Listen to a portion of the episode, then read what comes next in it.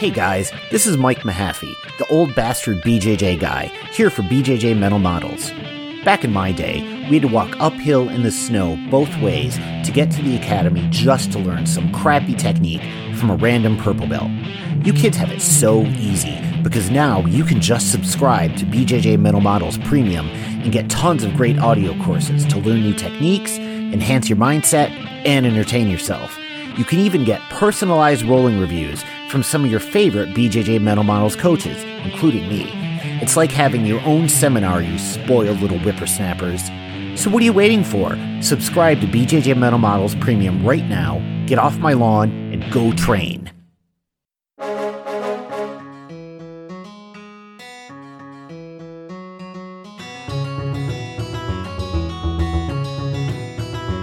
Hey, welcome to BJJ Mental Models, episode 56. I'm Steve Kwan. I'm Matt Kwan. BJJ Mental Models is your guide to a conceptual and intelligent jiu-jitsu approach. Matt, anything exciting going on? Uh, just did a seminar at the school the other day with Jeremy Kennedy, who's a UFC veteran, uh, PFL uh, veteran, MMA fighter, one of the best uh, MMA fighters in Canada, and picked up some awesome wall wrestling stuff. So that was exciting and Yeah, that was funny great. if you if you think you were there too. And I it- was. And you know, this is really good and really useful for me because I've been having a lot of problems with walls recently. I don't like them. I don't like that they're big and heavy and they close me in. So, you know, it's good that I have the tools to fight back now. Yeah. I I think it's kind of funny because really the only practical application for a seminar like that as a pure grappler is like either you're thinking about doing MMA or self-defense. Like really there's no competition where there's a wall. But I like the There idea- should be. There should be. It would be kind of cool to have like a grappling competition where there's just a random wall attached to the mat, and you can totally utilize that for your Just advantage. one wall on one side so that everyone's trying to get to that side so they can exploit it. honestly that's how i visualize it but when i pose that idea to people they're like oh that's stupid because then you'd see like people stalling people on the wall. I'm like As yeah, if you don't see people stalling already. yeah yeah. That'd be awesome though. Like i i actually really enjoy wall wrestling and um like you just realize how little you know when you have an, an elite wall wrestler like jeremy come in and show you some cool stuff. But he definitely just like uh you know really showed some awesome details and things that he does on the wall.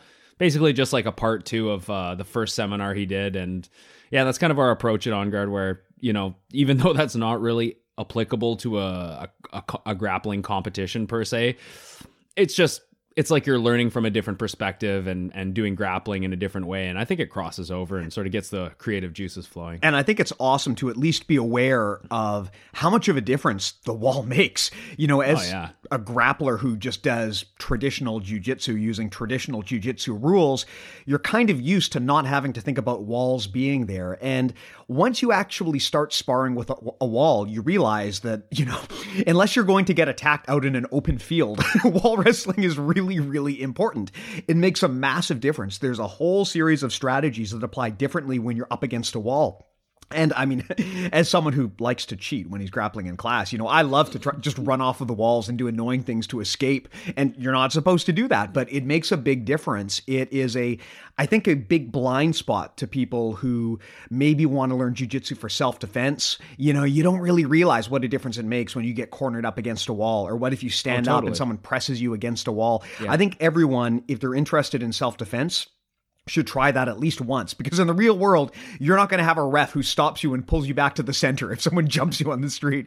That's true and uh yeah you know it's it, it is a lot of fun. It, it, it is literally a whole different system. Like uh, when you, when you train with a guy like jeremy who's just so advanced like he's got a system basically laid out and so many different things he could show us but you know by the end my brain was kind of tired from just taking in all this brand new information so it was it was really cool to sort of check out uh to check out a different look at grappling. And um yeah i really enjoyed it. Yeah, and I'm I really looking like- forward to getting into a street fight so i can use the wall.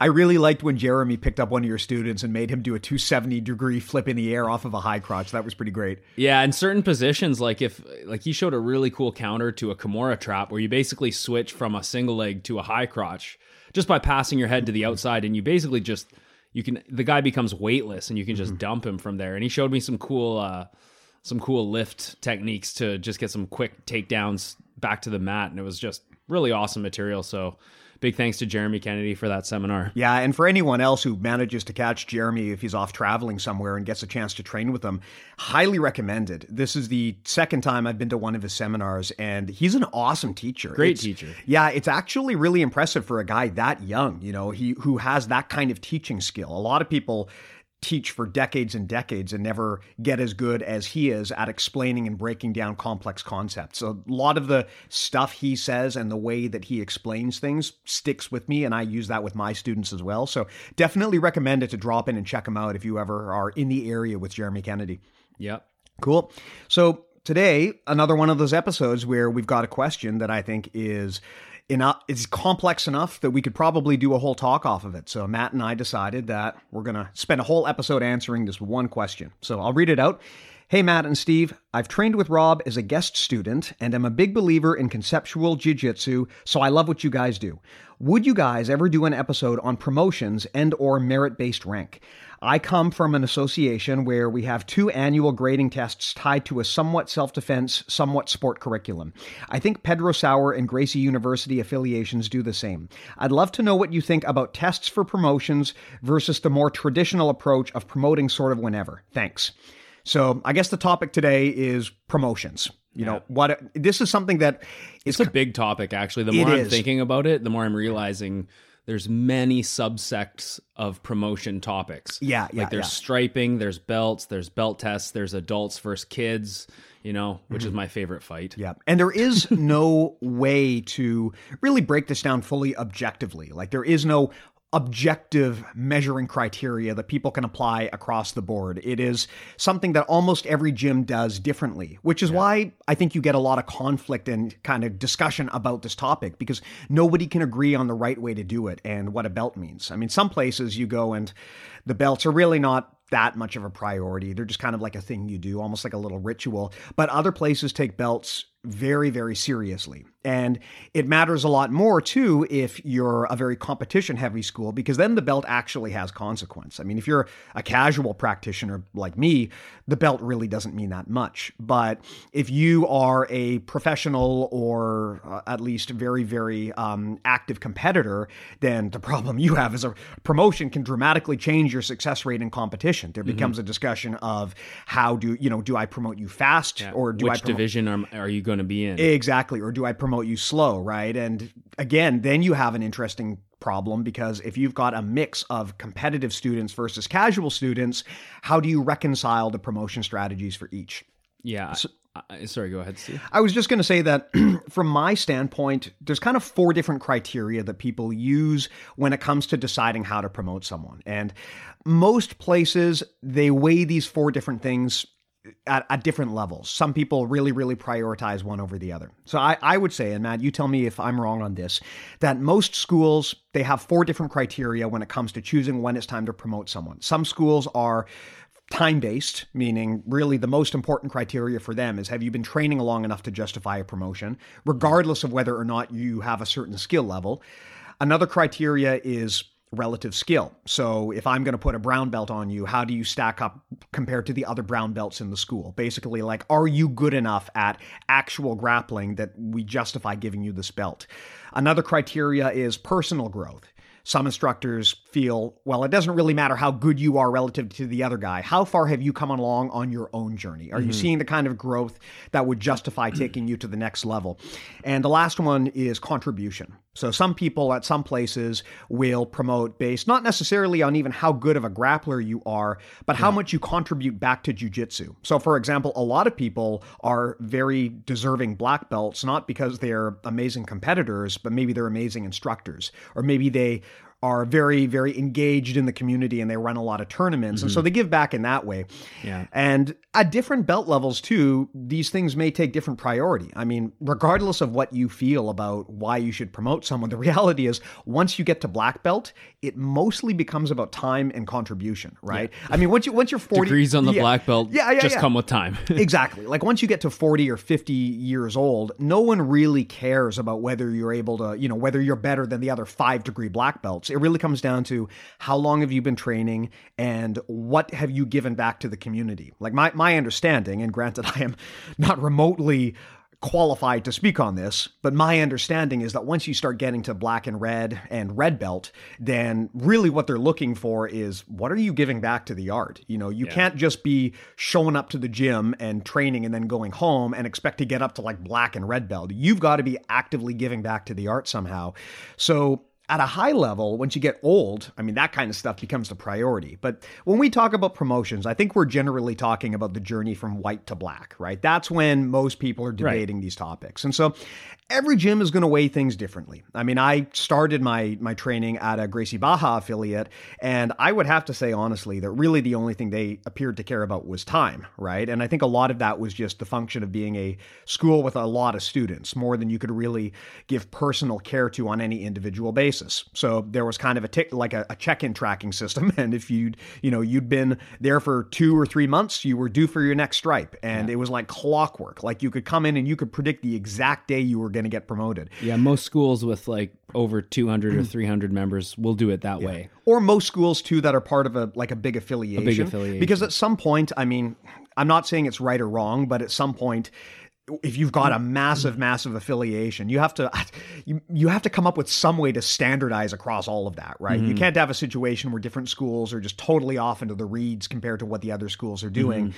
so the reality is like in terms of objective ways to measure time is really the only way to do it. Uh, so if you want to be fully objective in terms of your promotion, that's when you do time based. Um, I'm not saying it's right or wrong. Some schools do that, some schools don't. My school does not do that, but I also understand why you would do it. Mm-hmm. But a lot of that comes down to what a belt means to you. I mean, if for you a belt is just a signifier of time on the mat, then sure, time is a good criteria. But at a lot of schools, people do not consider time to be a good qualifier for the belt rank that you should wear. I mean, I, I would say, Matt, that probably Rob's main way of grading is based mostly on relative skill, right? Yeah. I mean, I would say that his he's mostly concerned about whether you at a belt level match up to his expectations based on what everyone else is at that level, right? Like I'm assuming that he would basically say like, look, if you're going to be a brown belt, I expect you to have a certain level of skill that I would expect out of all of the other brown belts. Exactly. And, yeah. and, and even in in Rob's case, it would be more on like an international stage. Mm-hmm like uh, when I when I got my black belt, I basically I was still under another team, and they were saying, "Hey Matt, like we're thinking about giving you your black belt." And then I went and talked to Rob because I was I was learning from Rob, but I wasn't officially under Rob, and he basically said, "You're not ready for your black belt." And I was like, "What do you mean? I I know that I'm like in the city, one of the better guys." And he said, "Yeah, your guard retention is is your your Achilles heel right now. If mm-hmm. you if you get your black belt now, like you are a black belt in a lot of rooms, but I want you to be a black belt at the highest level on an international stage." And it was that moment that I was like. Mm-hmm all right, I'm going with you just because because you are giving the most critical feedback that no one else is willing to give, and you're giving me uh, like a game plan to improve. Yeah. So that, that kind of honest feedback, yeah, I was just like, okay, well, I can trust you to that you have my best interests in mind. So when are you going to learn guard retention? well, uh, have have you ever passed my guard? I don't think I've ever been in your guard. I don't think you've ever passed a guard. Although at the wall wrestling seminar, I was shocked at how strong you were. You know what it is? Fat. It, yes, basically. I, I, have what we call the judo body type. very, very round and low center of gravity. Shock, it's, it's shockingly true. hard to move someone with that body type. That's, That's why true. I think you see all of these like little squat judo guys who can just absolutely kill you. It's because how do you take someone down with that body yeah. type, right? Is very, very challenging. Um, I, I, like I like how you broke it down in terms of the the four kind of main criterias that people could could um could use to give belts. And I, I honestly think that uh, as a gym owner, as a, as an instructor, that it, it, it's a mixture of the things. Like mm-hmm. like the way that I do it at my school, it's pretty. Um, I don't have like a set in stone criteria for yeah. promotions. You know, I think it really comes down to your the instructor and, and the tone of the school. You know, mm-hmm. if it's a if it's a family based school, it's by that I mean recreational and not competitive at all and there are schools like that. Generally it's time based and mm-hmm. not merit based whereas rob's school is the extreme of merit based it's like if you're not sh- showing these skills you're not getting promoted. Yeah. And and he's told me that there are people in my school that will never get a black belt. Yeah. And that is honest brutal feedback that like somebody like me hungers for, other people might get deterred from that because they say, well, if I'm putting in this time, I want to get my black belt. But that's like saying that everyone should graduate from university. Mm-hmm. You know, mm-hmm. it's like not everyone should graduate from university. Not everyone should be a doctor. Not everyone has the qualifications or the or the abilities to do that. So Well, I would even break it down further and say that look, just because one school won't give you a black belt because you don't measure up to their standard, that doesn't necessarily mean that nobody will ever give you a black belt. It just means that what you want out of jujitsu probably doesn't really align with that school. And I, I don't exactly. think that's I don't think that's necessarily a bad thing. Uh, it is for example with the example you gave i mean yes maybe you don't have the the passion and just the the innate talent and the drive to become a medical doctor but that doesn't mean that you can't become like a doctor of statistics or a doctor of engineering or something. You know it's there's other paths. And it is possible i think to to attain that status but you need to find someone who kind of teaches the sort of jujitsu that you want. And I think that's why it is important when you go to a club to understand what is your promotion criteria. Uh, because mm-hmm. you're right, it won't it likely isn't going to be the case that your school is going to say we are 100% time based. Usually, every school weighs each of these things differently. Yes. But I think it is important to have that talk with your instructor and just ask, like, how do you define success? How do you reward belt promotions? Because it's going to be different for everybody. And in the example that you gave, where you're talking about relative skill, that can vary as well because some schools will say, you know, we've got a standard of skill that we expect for brown belt, um, but maybe that only pertains within their school. Whereas some people, like Rob, might say, we have a relative skill that we hold internationally. You know, if we give you a black belt, we want you to be good enough that you can hang with black belts anywhere in the world. Whereas some people might basically say, like, we've got our own system and this is what black belt means to us. So maybe they're only weighing the scales based on their local culture. So there's different ways to do it. And there's pros and cons to each. I mean, I don't think that one is necessarily better than the other, but I do think that it's important to have that discussion with your instructor.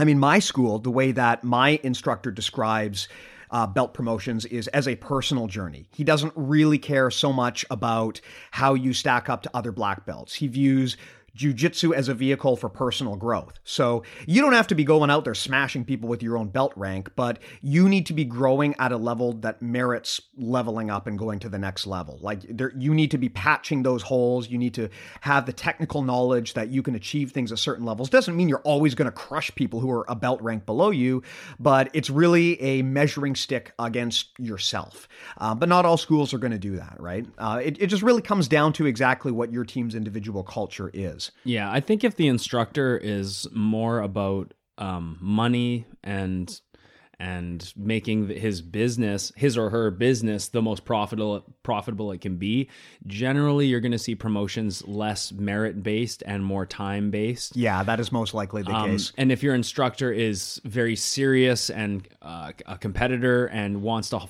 wants to foster a competitive atmosphere, you're probably going to see more belts and promotions given out based on abilities. Um, I view it as uh, mo- a bit more of a merit based system than time, but I do also have guys that I realize will never be elite grapplers. And um, you know, like I have I have students, for example, that do give back to the community in different ways, whether they uh, teach jujitsu. Uh, you know, like one of my guys teaches jujitsu at a high school and shares the art that way, and sort of introduces kids to jujitsu. Mm-hmm. And uh, you know, he he needs to be recognized for that, not just technical ability. I have I have students that um, you know do they they help me teach kids and stuff like that, and and uh, they they give back in those ways.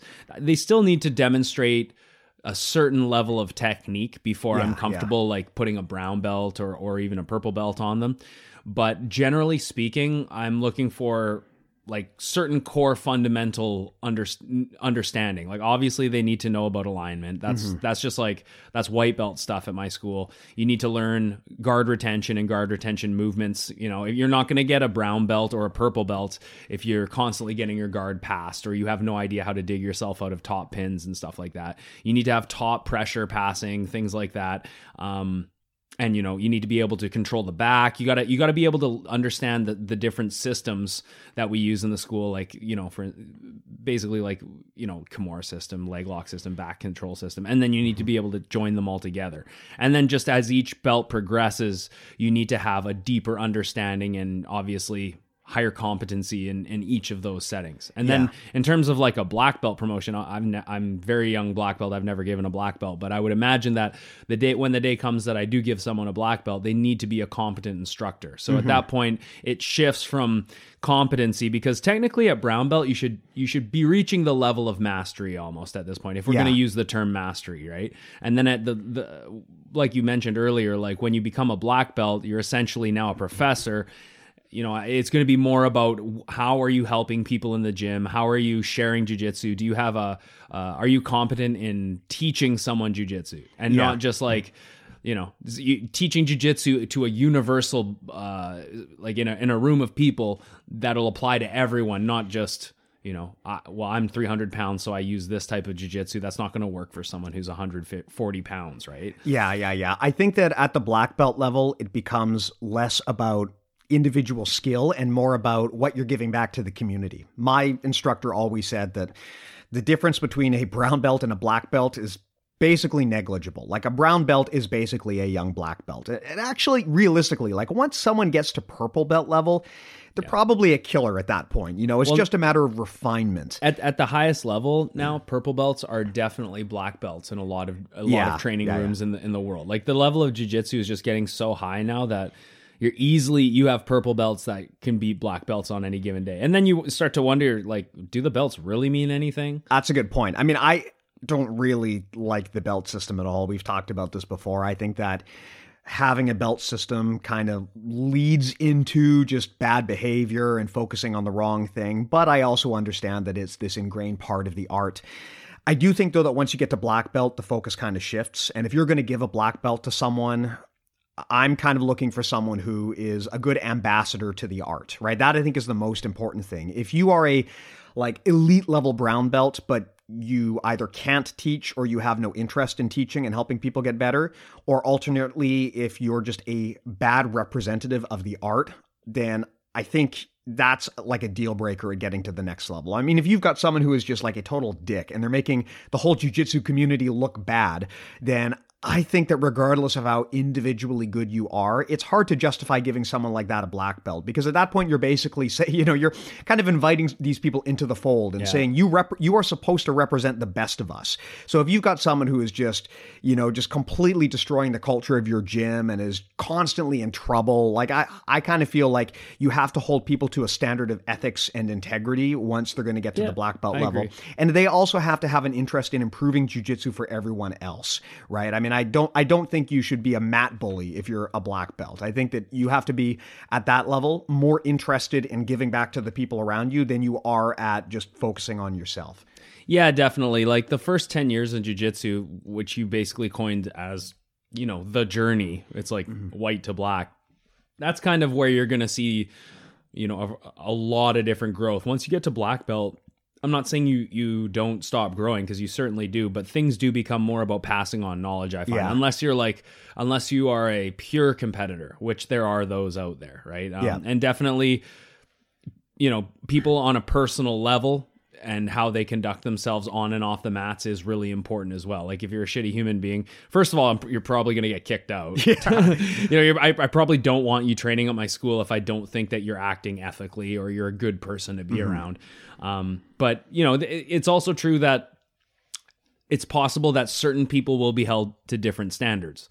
Like if I have a student who's showing up every day and he wants to be a world champion and that's his goal, I might be more I might expect more of that person. I might expect more of their skills because now we're comparing them on a world stage, right? And it's also kind of used as a bit of a motivator whereas someone who's completely recreational you know comes in twice a week or whatever and and doesn't really compete or things like that it's you know it, it might have a different standard Yeah. and i also think i've also i'm a firm believer that you know as the head instructor you should whether you're talking about adults or kids you need to roll with your students to really know where they're at Yes. and i feel that uh, a lot of instructors out there don't necessarily always do that and a lot of instructors certainly don't roll with the kids which i think is you know maybe as i get older my my opinion will change but i always roll with the kids because i feel like there's no other way to really know um, where they're at, and because I like to beat up kids. Yeah. I see I like to roll with the kids because I want to have a few good years of just totally destroying them because I know eventually they're going to get their grown-up strength and they're going to kick my ass. That's right. And I want to be able to rack up so many wins against them that they'll never be able to equal the score, right? Yeah. We've got this one kid at our school who is just a total prodigy and he always has been. But at least when he was like 13 years old, I could wreck shop on him. But now he's in there, he's maybe 16, 17. He's tapping everybody. Like the guy is phenomenal. But I can always say, I probably tapped him like hundreds of times more than he's tapped me because I sparred with him before he was even a teenager. So That's right. Yeah. No, it's good to see prodigies coming up and like get your licks in while they can. Because they're out there, right? Like kids are starting at such a young age now um, that they just, by the time, some of these kids, by the time they're like 15, 16, they're, you know, like, they're just unreal. like I started when I was like 20, 21. And yeah, I now I look at the growth that some of these kids have and it's just insane. It's and the level of training is so different from when we started. I mean, I remember when you and I started, there were maybe a handful of schools in the BC lower mainland that you could train at. And in terms of knowledge that was out there, there was Submissions 101 and there which were is the best. the best, of course. And there were a there were a few early Kesting DVDs, but even Stephan Kesting was just getting started at the time. Like he wasn't at that time bringing in experts; he was just doing his own thing. And there were a few like random instructional DVDs, but most of them were not very good. That was all you had.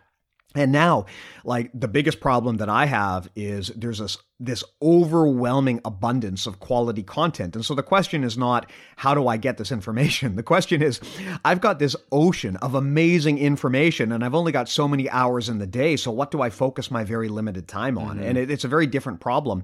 And it shows when you're sparring with some of these kids because you've got these like white belts who are doing berimbolos and doing worm guarding. They're good at it. And man, I, I remember like I didn't even learn how to do like an omoplata until I was blue belt. And these guys are doing this crazy high level stuff. It's a lot like the public education system where, you know, stuff that we would have learned in grade 12, the kids now are learning in grade seven. Uh, just there's more, there's compression of information as more knowledge is acquired and the teaching techniques get better.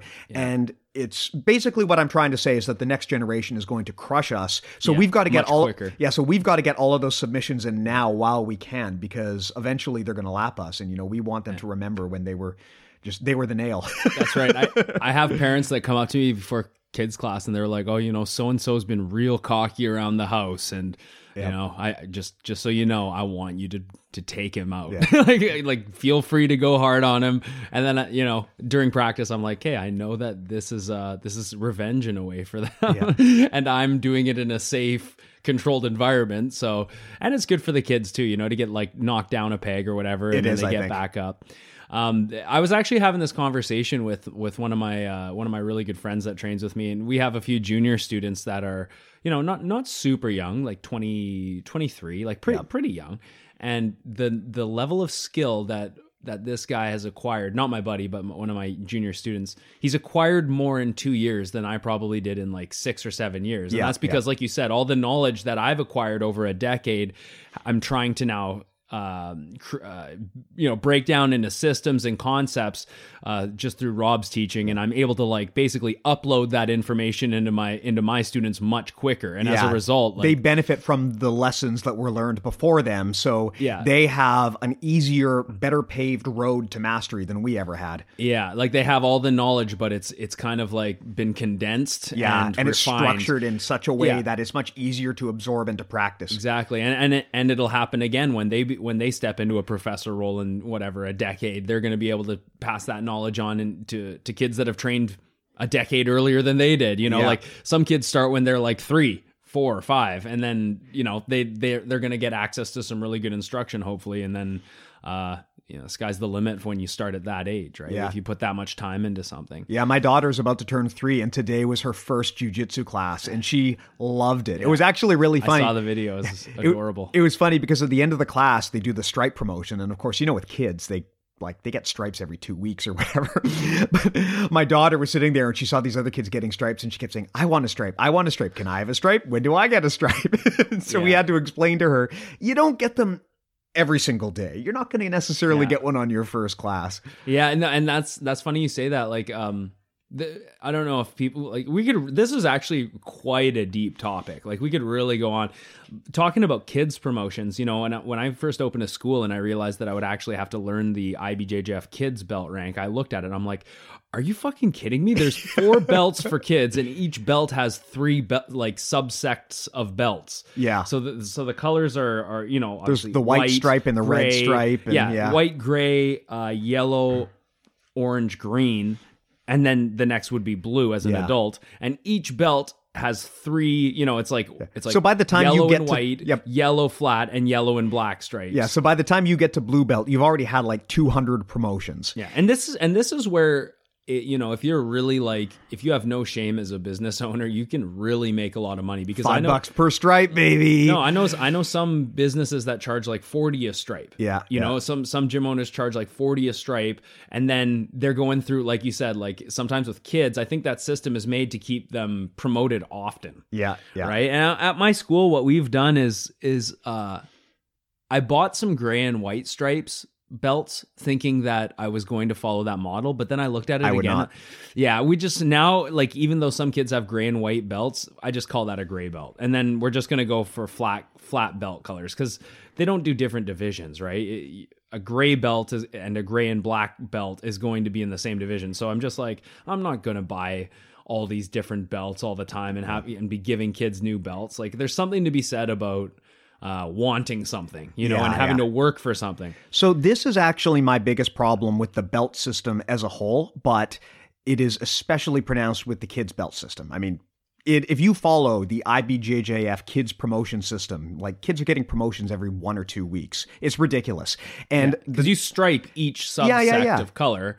It's like Yeah. So each belt has here. Let me just do my math in my head. That would be uh, 12, 12 stripes, possibly. it's a lot. like it's crazy. That's a, that's a lot. And then and then you have four belts, not including the white belt. Yeah. Right. So it's like that's tons of promotions.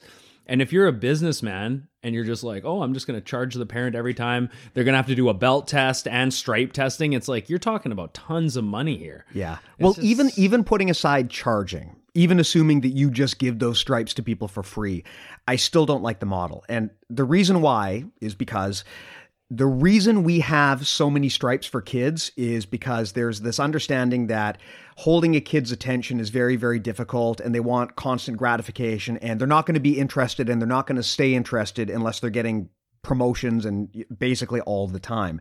And my question is is that really the lesson that you want to be teaching kids? Like, do you really want to be encouraging them to seek this instant gratification? That's exactly it. Yeah. It's, it's like it's like uh participation trophies. Basically, You well, know, at least with the participation trophy, you tried and you did something. I mean, if you're just giving people stripes every second or third class, that's just distracting them. That's just shiny objects. They have like, there's really no reason to do that. It's not measuring anything, and it's not instilling the notion that you need to work hard now to see reward later. Right. And even for the adult system, I don't like it because people start hunting stripes and they start hunting belts and they're focusing on the wrong thing. I mean, if you are like a wrestler, you don't have like belted wrestlers. It's just no- there's yeah. no promotion. Yeah, you go in and it's like you learn and you're good or you're not, Yeah, right? You or go in, you practice, and you care about getting better. Exactly. I think that the whole belt and stripe thing encourages this constant hedonic treadmill of trying to seek the next promotion. And you're so focused on that so that you can have that cool belt and have people think you're a badass. You're so focused on that that you're not actually focused on what really matters, which is learning and growing as a human being. Um, I personally like the old way of just not having any belts at all. You know, everyone wears a white belt except for the instructor. I love that idea. I think that the really putting any sort of mythical power into the belt is a bad thing. Uh, I don't like the belt system because I think it encourages people to obsess over the belt system. There is a, oh, what is it called? There's a law called Goodhart's Law. And basically it says that any objective metric that you try to set up to measure something, as soon as you start focusing on it, it ceases to become a good way to measure something. You see this a lot in companies where, like, if you try to set up some sort of metric that you want to measure everyone on, then everyone's just going to start gaming that metric and caring about that metric. And before you know it, you're not going to be measuring anything useful. A good example of this, I think it was in India, they introduced a bounty for snake hunters. Basically, they wanted to cut down on like the snake population. I, I may be totally butchering this, so forgive me if I'm wrong. But basically, they wanted to cut down on the snake population. So they decided, well, we'll pay people X whatever every time they bring us like a dead snake. So basically, they're, they're trying to cut down on the population. They start breeding snakes. Exactly. That's exactly what happened. These people just started breeding snakes so that they could bring in dead ones and collect the bounty. And it's like, okay, you created this metric at thinking you were going to solve a problem, but you made it worse because now instead of focusing on solving the problem, people focused on jacking up the metric. Well, it's pretty obvious that India should just introduce whacking day. Yeah, definitely. which is my favorite holiday. Which would be a far better way of cutting down on snakes than actually paying people for snakes. Uh, but I do love the sexy slither of a lady snake. hey, I got a question for you. Have you watched The Simpsons in the last 10, 15 years? No. Yeah, because I, I don't even know if it's bad anymore. It's on Disney Plus if Is it? you're evil enough Oh, to that's have right, Plus, because it's- but, uh, which I am because I have children. I know. I like to indoctrinate them with Disney movies, but but it, there is Simpsons on there and yeah, I mean the first like 12 14 seasons are amazing and then after that it's just like I just lost interest. Well, you know what the thing is? The first few seasons were just amazing, and then the next many years of it were just not good. At this point, I don't even know if it's good or bad anymore because I don't know anyone who's watched The Simpsons in Yeah. the last 10 years. It might be amazing again. I have no clue. like when I was a kid, Simpsons was the best show. Even like 10 years ago, I was Yeah. like, Simpsons is the best like comedy, especially cartoon show that has ever been made. Now it's like you talk to a kid about Simpsons, they're like, oh yeah, that show. Well, That's- whatever. yeah, it's just- it's, it's not even like anything to them. It's I just know. gone on for so long. They should have cut it down in its prime, but they're all, you know, all about the money, right? No. Yeah, well, it's like Rob said when we were talking about The Simpsons with him. The Simpsons had an amazing glory period, but as a whole, it's not a great show because it's been bad more than it's been good over the 30 plus year history. Yeah. Yep. Glory hole period. yeah. My favorite things. Well, you know, this is actually, it kind of ties into jujitsu as well, because I, I have a question for you.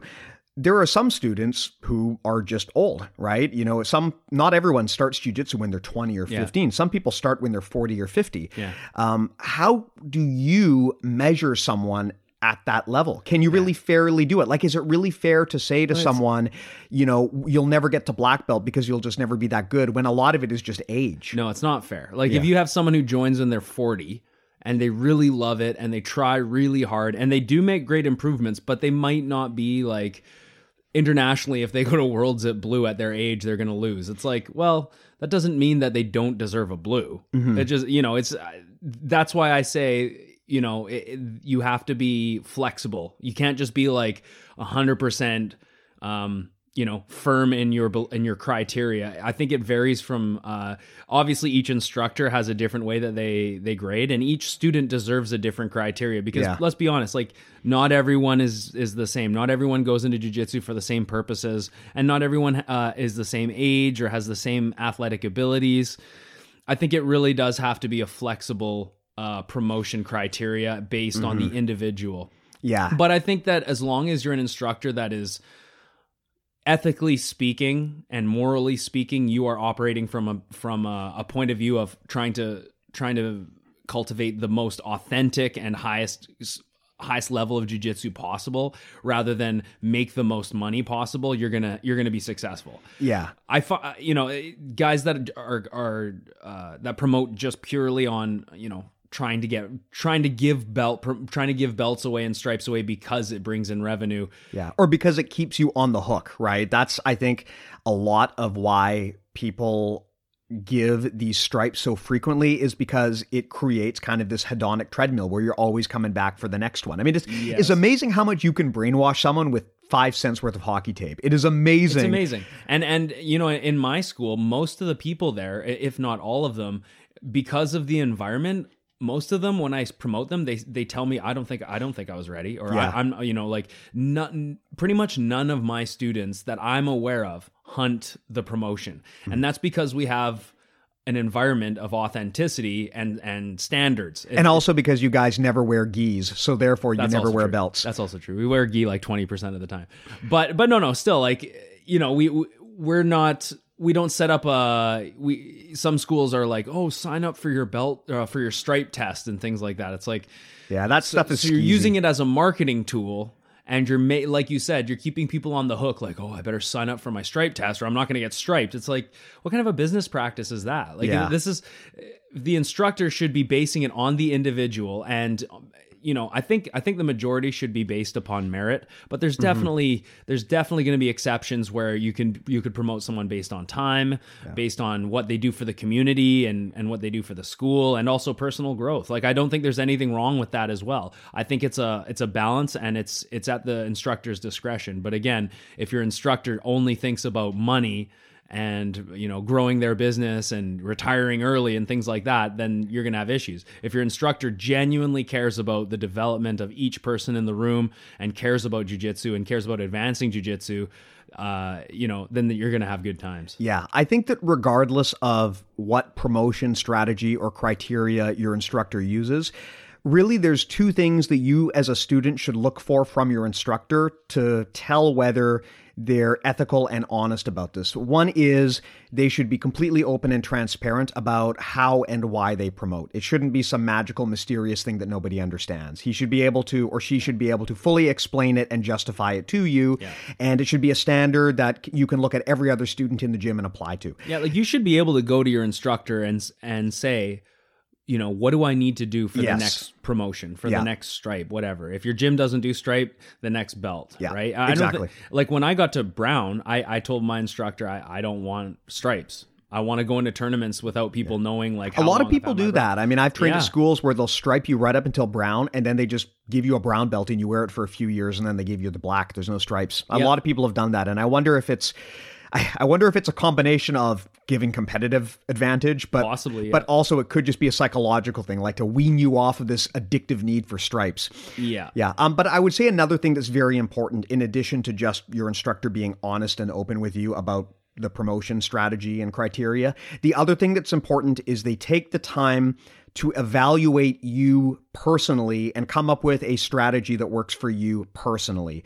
If your instructor doesn't even know you exist and the only reason you're getting promoted is because the punch card system says it's time to get promoted, that's not really the greatest. I mean, it doesn't mean you'll never doesn't offer a plan of improvement Exactly. It doesn't mean you'll never get better, and it doesn't mean that your instructor doesn't care about you, but it just means that you're probably not maximizing the value that you could get out of instruction because you're not getting that kind of custom tailored attention. At every good gym I've ever been to, regardless of how or why they promote or what the affiliation is, if it's a good gym, the instructor will directly pay attention to you and they'll know your game, they'll know your holes and your weaknesses, and they'll know what you have to do to get to the next level, and they'll know how they're going to measure you getting there.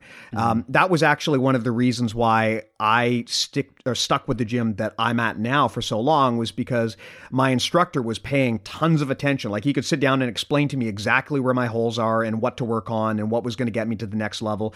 Whereas I he came knew your holes already yeah, oh yeah. He my my holes were like an open book to him. But at my previous school, like I don't even think they knew my last name. Like you know, I I was just a number in a the attendance system. Yeah.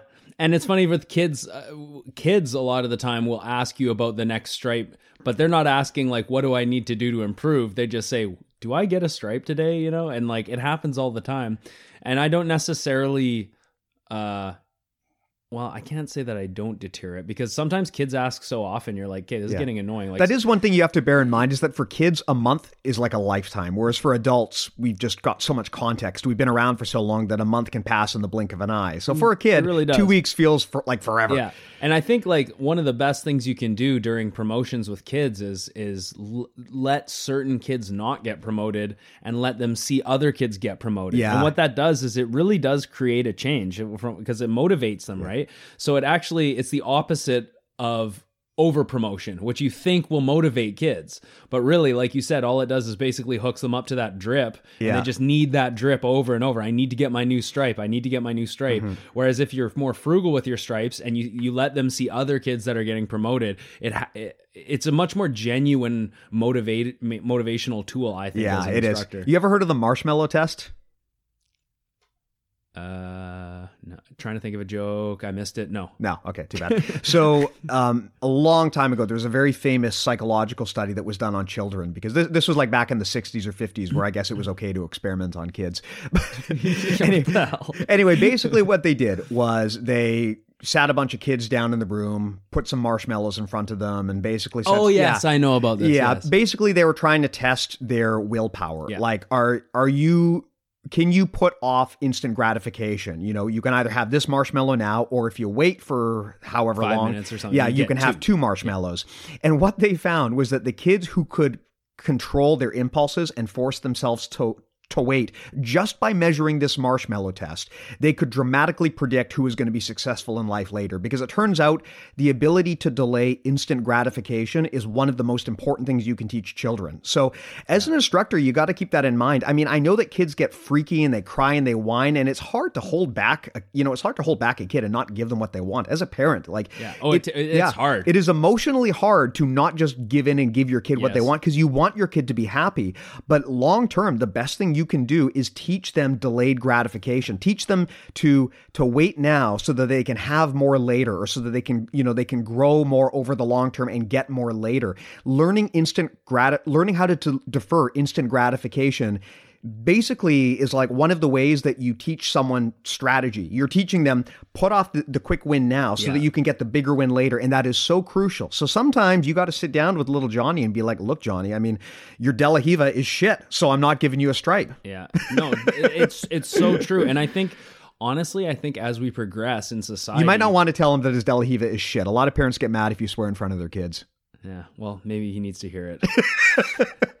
maybe he needs to do more worm guard. I don't know what he's doing with De La Riva. He, sh- he should be learning worm guard. He should be learning worm guard. Um, but no, it's true, and like it's funny. Like we could discuss, uh, we could segue into a new topic about how like you know society nowadays we got to be so goddamn comfortable, and we need that i- ins- instant gratification. Like I feel like uh, it, it, people can't hear honest feedback anymore, or th- if they have to wait for something, or you know we're getting used to giving stuff without earning it, and especially indoctrinating kids with like participation medals and things like that, like it, it has the opposite effect. Like we're so goddamn comfortable as a society. We, d- we demand comfort and we demand instant gratification and we're furious when we can't get it. yeah, like Yeah. like like everything has to be so easy. Think Yeah. about think about convenience. Uh, things things in our life that are uh, con- uh, convenient compared to like a hundred years ago. Things that people had to go to. A hundred years ago, think of ten years ago. Do you remember when like you needed to get directions to go somewhere and it took like sixty minutes of just planning to be like, okay, I got to find a map and I got to draw Yeah. out the route and I got to figure out the landmarks. Or Now- like before you could actually text someone and you don't have that instant communication with someone. Yeah.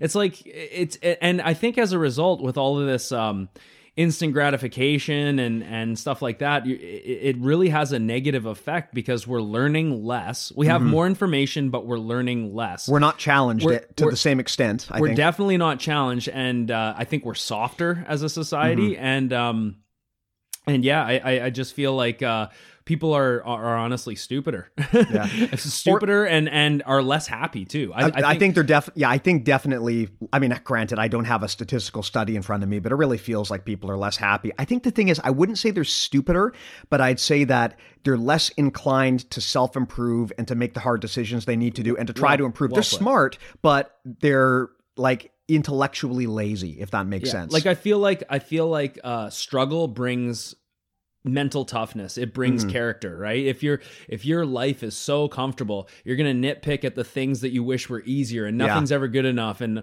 oh this is so inconvenient when it's like like motherfucker like my grandma my grandma probably had to like do wash clothes by hand yeah, like yeah, we yeah. have like washing machines you throw all this laundry and it comes out clean it's Yeah. like you know and then you can go do other stuff so it's like the more things that we try to accomplish it's Mm-hmm. like uh, the more time we have to accomplish things the more busier our day gets and the more pissed off we get Yeah. because we feel more busy. Like like our our ancestors had to go out and milk cows and Yeah. come back and like that took hours. Yeah, yeah, yeah. you know, or they had to go like do laundry. That took hours. Then they had to hang it, you know, and like you really didn't put that shirt in the wash unless it was fucking dirty. Yeah, Nowadays. I wear a shirt once. I'm like, okay, I'm just gonna throw it in the washing machine. yeah. It, it, there's not there's no dirt on it, and it doesn't smell. But I'm still going to wash it anyway. Ex- ex- exactly. It's so true. Like we and and I really feel like like uh and, and this is actually something that um what's his name uh is it Russell Bertrand?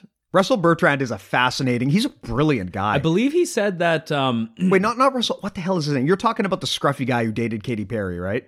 Russell no, Brand. That's Russell Brand. okay, wrong guy. Bertrand Russell, I believe is his name. He uh, he, he was the guy uh I hope. I was believe hoping we would talk about Russell Brand. I, uh, I'm, I could totally be butchering this. I've been listening to Dan Carlin's Hardcore History, but I haven't. It's been literally a year since I've studied World War One. But basically, he was, I believe, uh, an English an English politician or or ph- possibly philosopher, and he basically just said that like war is uh like peace. The idea of peace is not even a virtuous goal. Like it's not a go- war brings out the best in man, even though it's horrible war and times of struggle creates tough men tough societies and and builds character. Whereas if society gets too soft and you're in peacetime for too long then all of a sudden things become very much different very much based around how can we be everything be comfortable how can everything be safe? And as a result uh, people generally become softer and not as and you know they, they can't handle challenges. They're not as good not as well versed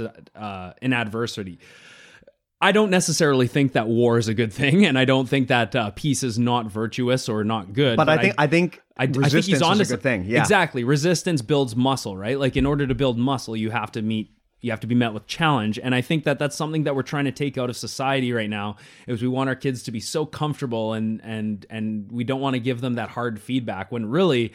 That's really what's good for them. Yeah, yeah. I mean, I'll give you an interesting example because it's not just kids. Um, I, I mean, I work in software, and I've worked at a lot of bad software companies who really kind of abuse their employees. And by that, I mean they just make them work ridiculously hard for no benefit to them. So they'll ask their people to work like 80 or 100 hours a week or whatever.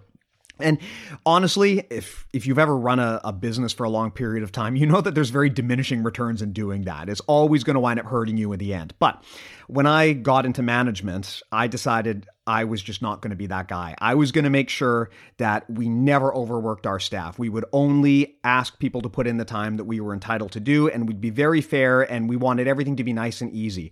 And what we found um, was it actually got to the point where employees complained about this because we I, we would get They very wanted to work hard. yeah, we would get very rigid about this and be like, not a second of overtime. Like you pack up and you leave at five Yeah. o'clock. Like we do not want you.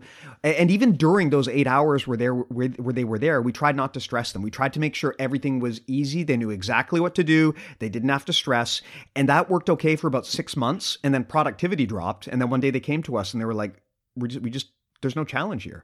Like you're what don't you're care ask- as much. Yeah, what you're asking us to do is so patently easy that I just like I feel like a just a hamster in a cage, right? So what we did then was we ratcheted up the tension a little bit and we realized that there is a there's a healthy level of stress that you need to provide people. You mm-hmm. don't want to burn So them out or kill them, but you need to be putting enough pressure that people are forced to respond and, and they're forced to grow.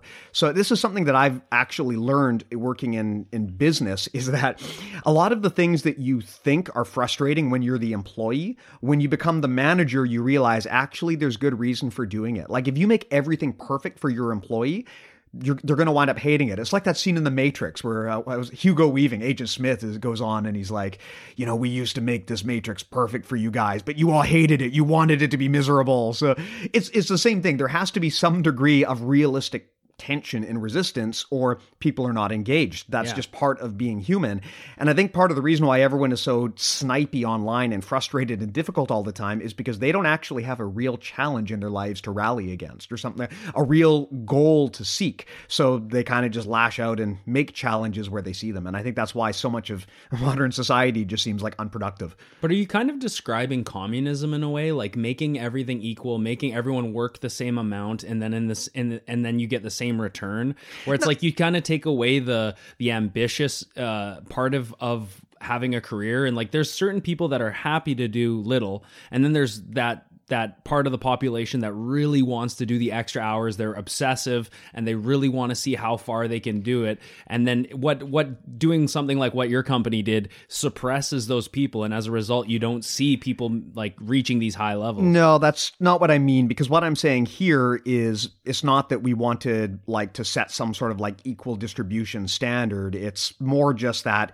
we didn't want to force people to be overly stressed. We wanted to reduce stress levels so that people weren't burning out, right? Because I'd, I'd seen that in previous careers. Yeah. So it wasn't like a matter of like redistributing wealth or anything. It was more just we didn't want to put we didn't want our employees to be like too stressed out and then i realized at some point after de- doing this for years that employees do want a degree of stress. There's a there's a dial, right? It's not an on or off thing. There is a level of stress that is healthy and engages people. It's when you push beyond that and you start just like asking people for more than you should be, that's when it becomes a problem. But in general, there needs to be some degree of stress or people just don't feel engaged, right? Yeah, maybe maybe maybe communism's the wrong word because I didn't mean the equal distribution yeah. of wealth. It's more, more, trying to make things too comfortable for people. Exactly, trying to which communism certainly did not. But, yeah. But um, well, I don't think communism was ever necessarily about trying to make things Com- I mean, granted, I'm not a political scientist, but I, communism, I think, was more about like fairness, right? Like everyone is entitled yeah. to the same share of whatever. But I think like it sounds like you want everyone to have an equal share of stress, which is limited. Well, we we didn't want to. My my strategy was I didn't want to unduly ask people for more than as a manager I felt I was entitled to ask to, which I is a principle I still adhere to, right? Like I don't have any right to ask someone to work 80 hours a week. But for the time they do spend with us, what I do need to do is provide realistic challenges that help this person grow. Because if you give someone just this incredibly comfortable utopian environment and the job is super easy and there's no challenge, they're going to quit. Like it doesn't matter how mm. much fun it is, it doesn't matter how much you pay them.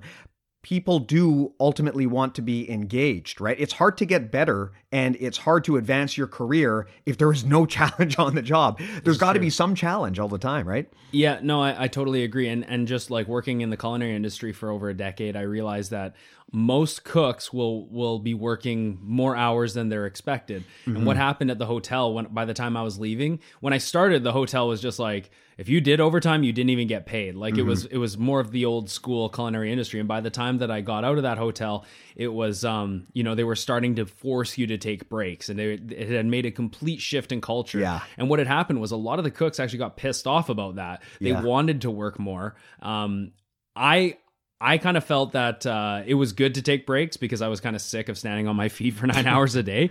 But I can totally see how being stressed out and being under pressure actually brings out the best in not only you, not only people as workers, but us as a society and and the accomplishment accomplishments we make. Um, when I quit cooking and made the full uh, switch to having a gym. I I realized that I had tons of time on my hands, right? Mm-hmm. And it and honestly, it took me about a year of just enjoying that free time before I felt motivated to like really step things up because I had worked so many hours every day for years and then I was kind of in with like I don't think withdrawal is the right term, but when I quit my job, I was just like, hey, I'm I'm content staying home and just chilling, mm-hmm. you know. But then after about a year of that, you start being like, oh man, like I have so much free time now. Um, I need to actually take it upon myself to challenge myself, yeah. right? So now it's like um, it gives me more time to be a better father. It gives me more time to, to clean up around the house and to try and learn things and, and study philosophy and things like that. So you really will have like uh, some for some people, if your life is really comfortable, there's very few of us that have like a super comfortable life, but you'll have to like take it upon yourself to find challenges if you're not going to a job that's stressing you out, right? Yeah, it was a big game changer for me when I realized that stress is not inherently bad. Too much stress is bad, but there is such a thing as a healthy level of stress and you don't want to deprive people of that. You want to give people that kind of challenge because that's how you grow, that's how you stay engaged. If you don't give that to them, they're going to find a way to stress in some other way and it may not be that productive. Very true. Yeah, and that's why I think with, you know, when you're teaching both kids and adults, you don't want to create this culture of instant gratification around promotions. I mean, for all of the times that we shit on Helio Gracie, I do agree with the general philosophy that look, you shouldn't really have complex belt ranking systems in your gym. I think jiu-jitsu would be a lot better if we didn't have the belt system, but the reality is we do. And so the question is, within that structure that we have, how do we make sure that people are focusing on the right thing? I, I I do disagree with Steve. Like I actually like the belt system, and it's there's I have reasons for that. Like uh, in terms of competitions, it's important to like you couldn't just have everyone as a white belt until they reach black belt, and com- and it's a, just a giant pool with two divisions. Like it doesn't make any sense to me. There has to be some way to segregate competition Yeah. one way or the other. It just isn't feasible to run it otherwise. and and because jujitsu is so complex that there are there literally is so many levels that you do kind of need to break it up in a way. Now I do think that there's def legitimate criticisms for the belts. Like for instance, you know, if you call yourself like a blue belt world champion, you you know, yeah, you won worlds at blue, but like you know, in judo, there's I don't I don't know if there's it, well maybe there is national levels for lower belts. I'm not sure, but it really in judo you only see black belts being showcased as you know champions, Olympic champions. It's more about having a black belt. If you don't have a black belt in judo, it's like oh you haven't really reached the the the level that you should be competing at. Whereas in jujitsu, it's like you could win blue belt worlds and just mm-hmm. you know call yourself world champion on social, but if you're actually a blue belt world champion. Like Well, to be fair, it is a lot quicker to get a, a black belt in judo than it is in jujitsu. Like the way that the belt ranking system works in judo, getting a black belt only takes a few years, but then getting the degrees on the belt is what takes a long, long time. So, I mean, you could argue that uh, a jujitsu, some jujitsu blue belts have been training as long as some judo black belts, right? So there's there's something to be said about that. But on the other hand, you're right that there would be some degree of segregation for tournaments anyway. It's just required. I think you would probably, if there were no belts, you would wind up with a situation similar to what wrestling does, where you've got like Division One and Division Two. I mean that exactly that would wind up happening one way or the other because it just isn't organizationally feasible to throw everybody into one big pool and just see who survives. As awesome as that would be, like I would love to see a 200 person bracket tournament of all skill levels just because then I get to see a bunch of white belt like well they'd all be white belts I guess but see a bunch of newbies just get destroyed. That would be entertaining to me. But another thing, it's like how many people recreationally wrestle?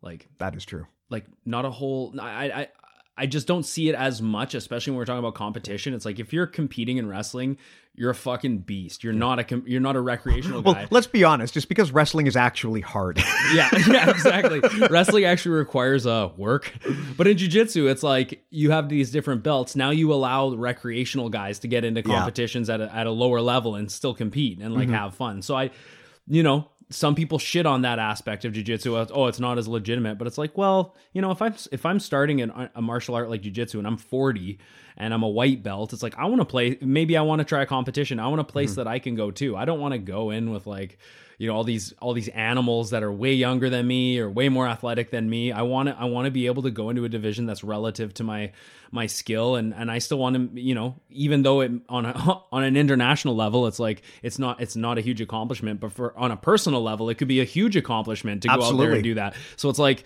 you know there is a there is a place for for having belts um in competition. I just it's when that the belt system gets hijacked by by someone through greed or for trying to mm-hmm. make money as opposed to trying to show someone that they can grow individually. That's when it gets it gets to be an issue. now that said if anyone out there wants to wire me a thousand bucks I will give you a brown belt no questions asked but I'm being open and transparent about it so it's okay Yeah, ex- ex- exactly. yeah, you're grappling.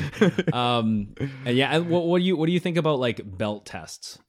It- you haven't really talked about like testing. That's a good question. Um, I think there is tremendous value in having quality one-on-one time with your instructor to work out any kinks before you get to the next level. Where I think it is a problem is when you get charged for it because then it is even if your instructor is technically giving you 1 or 2 hours of their time and that is effectively like a private, I understand why they would want to charge you for it, but I think forcing someone to pay for a private is kind of skeezy.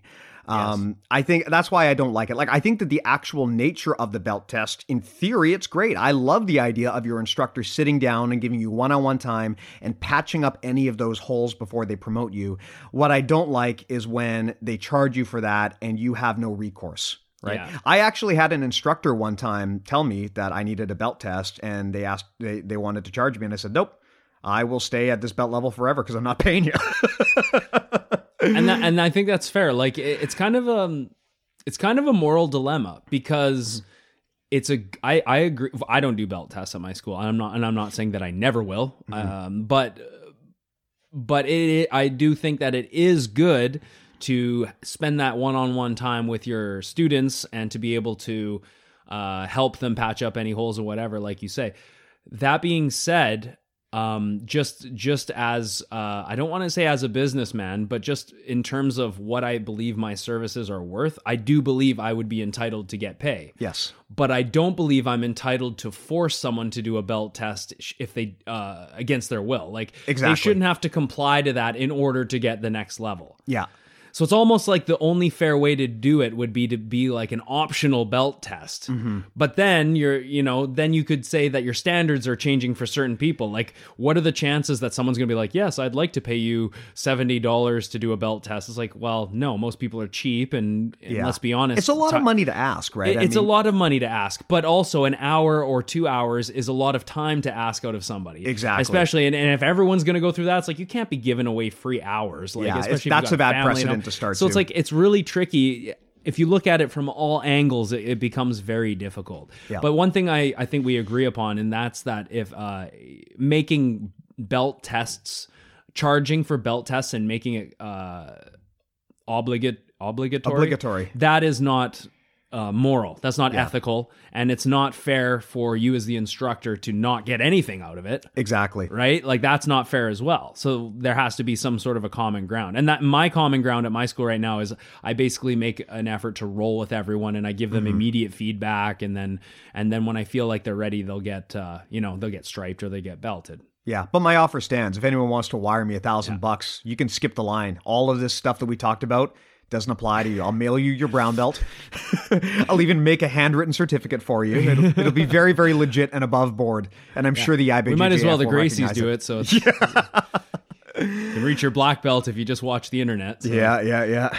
Okay, well, I think that was a good talk. Is there anything else that you want to add on the notion of belt tests and promotions, Matt? Not really, although I feel like we still, you know, could talk about this more. And if you guys have more questions about, uh, if you want to like, uh, if you want us to discuss about promotions or, you know, individual experiences that you've had getting promoted or, or different schools Yeah. you trained at, like we'd love to hear about it. I would love to hear just individual promotion stories because I know this is a sensitive area for a lot of people. And actually, when you hear stories of people following falling out with their instructor or their school, a lot of the time it involves a promotion or an affiliation or something like that. So we get a lot of great value out of the questions that you guys ask, like the one that kicked off this episode. It gives us a lot of good ideas as to what we should cover in future episodes. So if, if there's anything in particular that you want us to talk about on the topic of promotions or affiliations or belt tests or stripes, please do write in and let us know. It's very valuable feedback to us, uh, and hopefully this has been valuable to you as well. Unless it's Royce Gracie, no, I don't want to fight you in a cage or on the street. I will not fight you in a cage. I will not fight you in a rage. I do not eat green eggs and ham. I've, I've been reading that book to my daughter, so I actually would fight Royce Gracie. I don't care. How I don't want to get kicked in the balls, which is the reason I wouldn't fight Royce Gracie. I better, I better not fight Royce Gracie. But Royce does have an open invitation to this podcast. Do you think Royce knows what a podcast is? All right, that's enough of that. Um, if you guys want more of this, of course, you can always go to bjjmentalmodels.com. That's where we've got our online database, and it's also the jumping point to all of the other stuff that we offer. If you want to get more content via email, go to bjjmentalmodels.com slash join. If you want to pick up our merch, we've got geese patches, and we've got shirt- Geese? sorry, gee, gee patches, and we've got shirts. You can pick them up at bjjmentalmodels.com slash store.